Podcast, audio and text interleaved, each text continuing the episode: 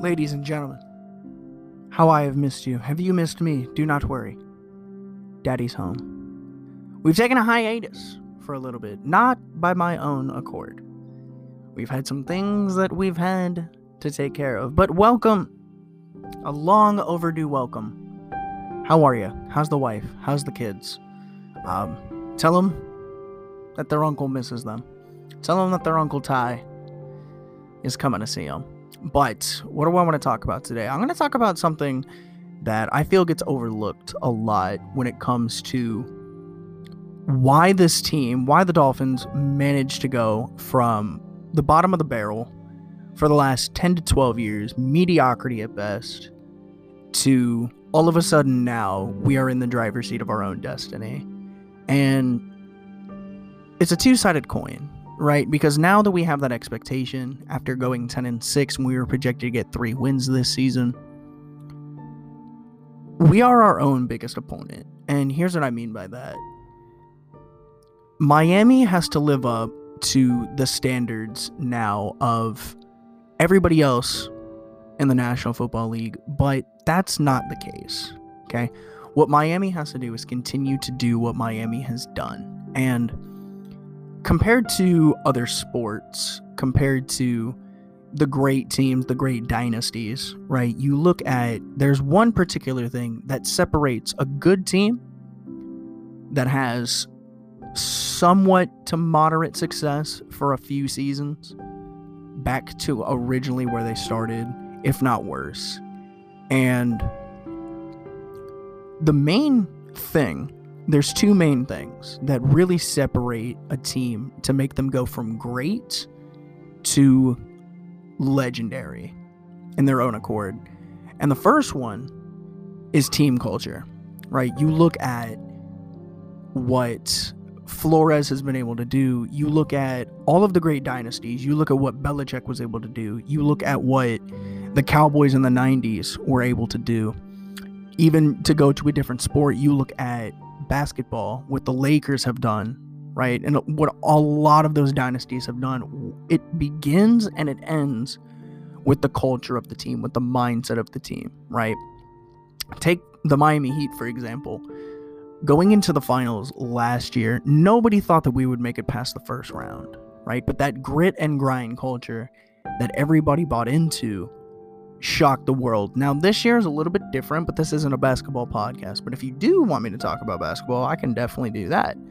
Um, however, the culture is what matters the most in building a team. Okay. And you see, and really success starts from the top down. And what I mean by the top down is the front office. Okay. You look at, let's just take the Detroit Lions, for example They've had generational talents Matthew Stafford, Stephen Tulloch, Calvin Johnson, Brandon Pettigrew, right? You look at all of the talent that they've had over the years, okay? And there's one thing to have talent on the field, right? And have everybody do their job the best that they can, and you play to their strengths compared to absolute disarray and chaos from the top down.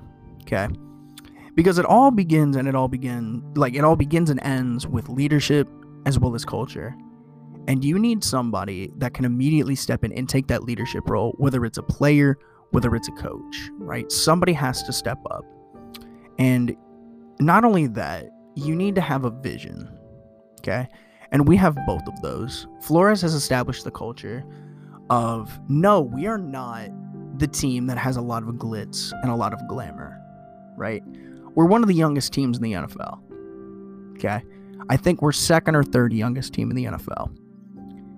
And yeah, a lot of our stars, a lot of our budding superstars, people like Raekwon Davis, people like Brandon Jones, people like Myles Gaskin, Salvon Ahmed, Preston Williams, Nik Needham, a lot of them were very late round picks or undrafted free agents. So, what separates that, right? Talent is one thing, but leadership and culture make up for when work does not, if that makes any kind of sense. Okay? Hard work will triumph talent every single time. Because it's one thing to have a lot of talent. Absolutely. Right? But if you have no direction for where you want that talent to go, then you are just basically a sitting duck in the water. You're a team that's stuck in neutral. Okay? Because you have all of the parts, you think you know where the destination is, and there's a lot of detours, and there's a lot of trying to get somewhere without a clear cut formula. You're flying by the seat of your pants. And looking at the Detroit Lions specifically here in this example, all of that generational talent could have amassed several years of success with the likes of Matthew Stafford and Calvin Johnson. Calvin Johnson, a generational wide receiver, saw how terrible that the front office was being run and saw through all of the bullshit that he ended his career at the prime of his career and has walked away from football entirely to where he doesn't even watch it. Right? You look at the opposite side of the spectrum, so they've been bottom of the barrel for years. You look at the teams that have been top for the last several years the Steelers, the Patriots, right? What is it that separates a good team from a bad team? It's not just talent, it's culture. And not only is it culture, it's people that buy into the culture. And Flores has made some controversial moves with a lot of his trades, with a lot of his cuts. But guess what? The success speaks for itself. Let the work on the field speak for itself because the culture has been bought into. Okay? And the other thing is team chemistry. Team chemistry is overshadowed a lot Okay, and it's the exact same debate, right? You can have all of the talent in the world. You could have five-star recruits out of high school. You could have as you could have a plethora of first-round draft picks, right? But if you don't have a vision, if you don't have a plan, and if you don't have somebody that not only fits a scheme, not only fits the culture, but also gels with everybody else, then you have another problem. Okay? Because if it becomes a me mentality, if it becomes a, oh, well, yeah, I've put up the best numbers of my career, but I don't like any of my teammates, that's a huge problem. Okay. And that's when the cancer starts to spread. So Flores has instilled the culture and instilled the chemistry of I don't care who you are, I don't care how you were scouted, I don't care where you come from, can you do this job and can you do it effectively? Night in and night out. And we're seeing that. For God's sakes, Raekwon Davis was a fifth round fucking pick. And he is now the starting defensive tackle over former second round pick, Davon Godchaux. Right? And you have this team camaraderie where Robert Hunt and Raekwon Davis were quoted a couple of months ago saying that they were going to tear up the league. That's the headline that I love to see coming out of the Dolphins. Not Richie Incognito is bullying another offensive lineman, right? So it all begins and it ends with leadership, and egos need to be checked away at the door. Phil Jackson did it, both with the Bulls as well as the Lakers. He fell off a little bit with the Knicks, right? And the reason why that decline was so deep was because Phil Jackson wasn't directly in charge as the head coach. As the head coach, you need to be the example. As the head coach, you need to set the standard. You are the standard. And Brian Flores has done that and more. Prime example is when he stormed the field standing up for his players in Cincinnati. It's one thing to be animated on the sidelines, right? Because any fucking coach can do that. Any coach can get animated. Ask Tyronn Lue about that, right? Any fucking coach can get animated.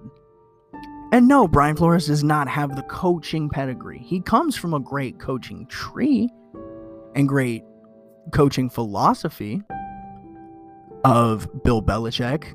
And he's, honest to God, been one of the more successful products of the Bill Belichick coaching tree besides Jim Schwartz. And Jim Schwartz was okay as a head coach, better as a defensive coordinator.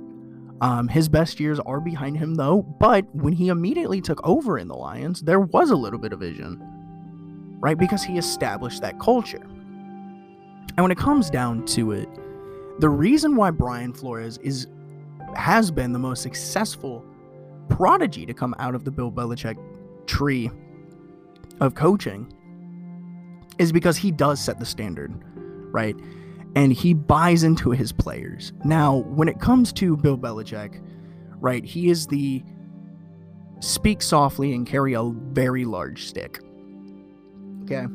Brian Flores does a little bit of both. Is he an offensive genius? No. Is he a defensive genius? He's defensive minded. Absolutely. Right? But when it comes down to it, like I said, culture and team chemistry, where you have guys that are willing to go into the trenches for one another, that it is no longer about me, but what is in the best interest for the team, that Brian Flores has instilled to even the players believe in it and the and, and the players have bought into the system. That's exactly what you want. He's the perfect player coach. Brian Flores is the perfect player coach. Okay?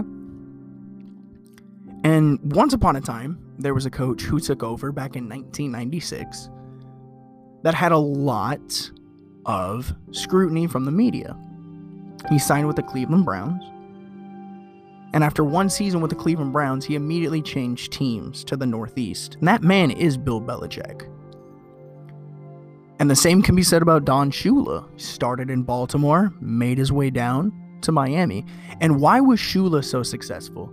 You look at when it was coached by Shula, it was the most disciplined team in the National Football League in history. Penalties wise, guess what? Brian Flores. I believe the Dolphins are only the third ranked for the least amount of penalties. Right? We don't get penalties because of discipline because of doing their job. And Brian Flores is picking the guys, no, that don't have all of the glitz and all of the glamour, but the right person that can do the right job at the right time every single time.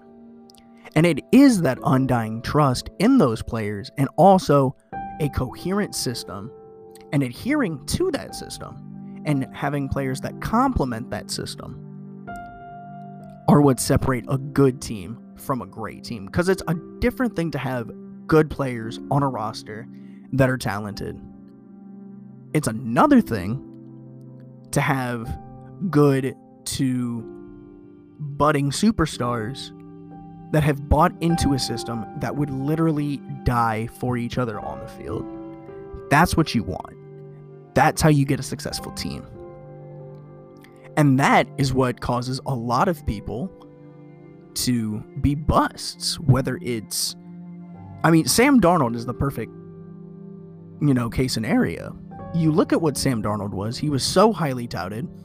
There were so many accolades that he had, and there was so much hype around Sam Darnold. Look at what happened when he gets involved in the wrong culture, or lack thereof. An immediate drop off. What was the face of the franchise three years ago got traded to Carolina. Okay, for basically pennies on the dime, not even a first round pick for somebody that you traded away to get up to that position, to grab him. It all begins and ends with culture and team chemistry. That's what it is. Okay. And the other thing that's been on my mind is why is it that people like Sam Darnold, people like Mitchell Trubisky, Jameis Winston, right? Why is it that they are the ones that get second, third, fourth chances, right, to go out and produce? But meanwhile, when it comes to Tua, he's seen as a bust after just nine games. It's absolutely baffling to me that these so called experts are happy to provide endless excuses for Sam Darnold, who has played routinely terrible for the Jets, literally had the worst QB rating last season. But compared to Tua, who has played a total of nine games in his entire career and has been way more successful than Sam Darnold has been in three years, it's time to move on or give up. It's absolute grade A bullshit. Going back to it as well, going back to the culture. You look at what's happened with Ryan Tannehill, right? Ryan Tannehill all of a sudden is now being touted as a top 10 quarterback in the NFL, right? When he was in Miami, they were saying the exact same thing. He's a bust, he's terrible, he's trash. Was it Ryan Tannehill? Or was it the culture? Was it Ryan Tannehill or was it the front office? Because we've gone over brick by fucking brick to rebuild this team. Quite literally, we have a whole new fucking stadium. Brick by fucking brick. And all of a sudden now, Ryan Tannehill is being touted as a fantastic quarterback and a top 10 quarterback when he was with us, he was considered bottom of the barrel doesn't make a whole lot of fucking sense. It doesn't make a lot of sense. You see Tua Tagovailoa on social media showing that he is working with his receivers once again to build more chemistry to get that timing down and also working out physically to get himself stronger, faster to be able to compete at a level this high and this magnitude. It blows my fucking mind that after nine games, it is time to quote unquote move on or give up on Tua. But four years ago, before he had the hip injury, whenever an analyst or a draft quote unquote expert saw Tua Tagovailoa at the University of Alabama, their dick twitched. Make that make sense to me. Tell me where you're right and I'm wrong about that. Because it doesn't make fucking sense. Do we have the talent? Absolutely. Do we have the culture? Absolutely. Do we have the team chemistry? Absolutely. That is why Miami has made a massive leap and why we will continue to have perennial success if we continue this trend of yes, we are getting talent. We just got Will Fuller, right? We got Benardrick McKinney, right? We got a lot of good guys. We got Justin Coleman. Okay. We've got a lot of fucking talent. Okay. We're also the youngest team in the NFL. There's a lot of excitement in Miami, obviously, right? We have a team that we can stand by. We have a coach that we can believe in for the first time since Don Shula. If you want to count Dave Wannstedt, go ahead and count Dave Wannstedt as well. Tell me where you're wrong. Or you're right and I'm wrong. Make that make sense to me. Because it doesn't. Okay? Miami has a vision to where, like I talked about last episode, we have managed to flip one guy into four first round draft picks two second rounds, and a third. And with the way that we have only dropped by three draft spots, Miami could still end up taking the guy that they originally had their eyes on at three, whether that be Ja'Marr Chase, whether that be Jaylen Waddle, whether that be DeVonta Smith, whether that be Kyle Pitts, or whether that be Micah Parsons, whoever it is that we take. Right? Whether it be Paye, whether it be Gregory Rousseau, whoever. But all of these claims that Miami's going to go for a quarterback at six are absolutely asinine. The coach believes in him, the owner believes in him. That's what you need, right? You need to keep the bullshit and the scrutiny outside of the locker room. And if it does happen inside of the locker room, you immediately nip that in the bud. And Flores has done that.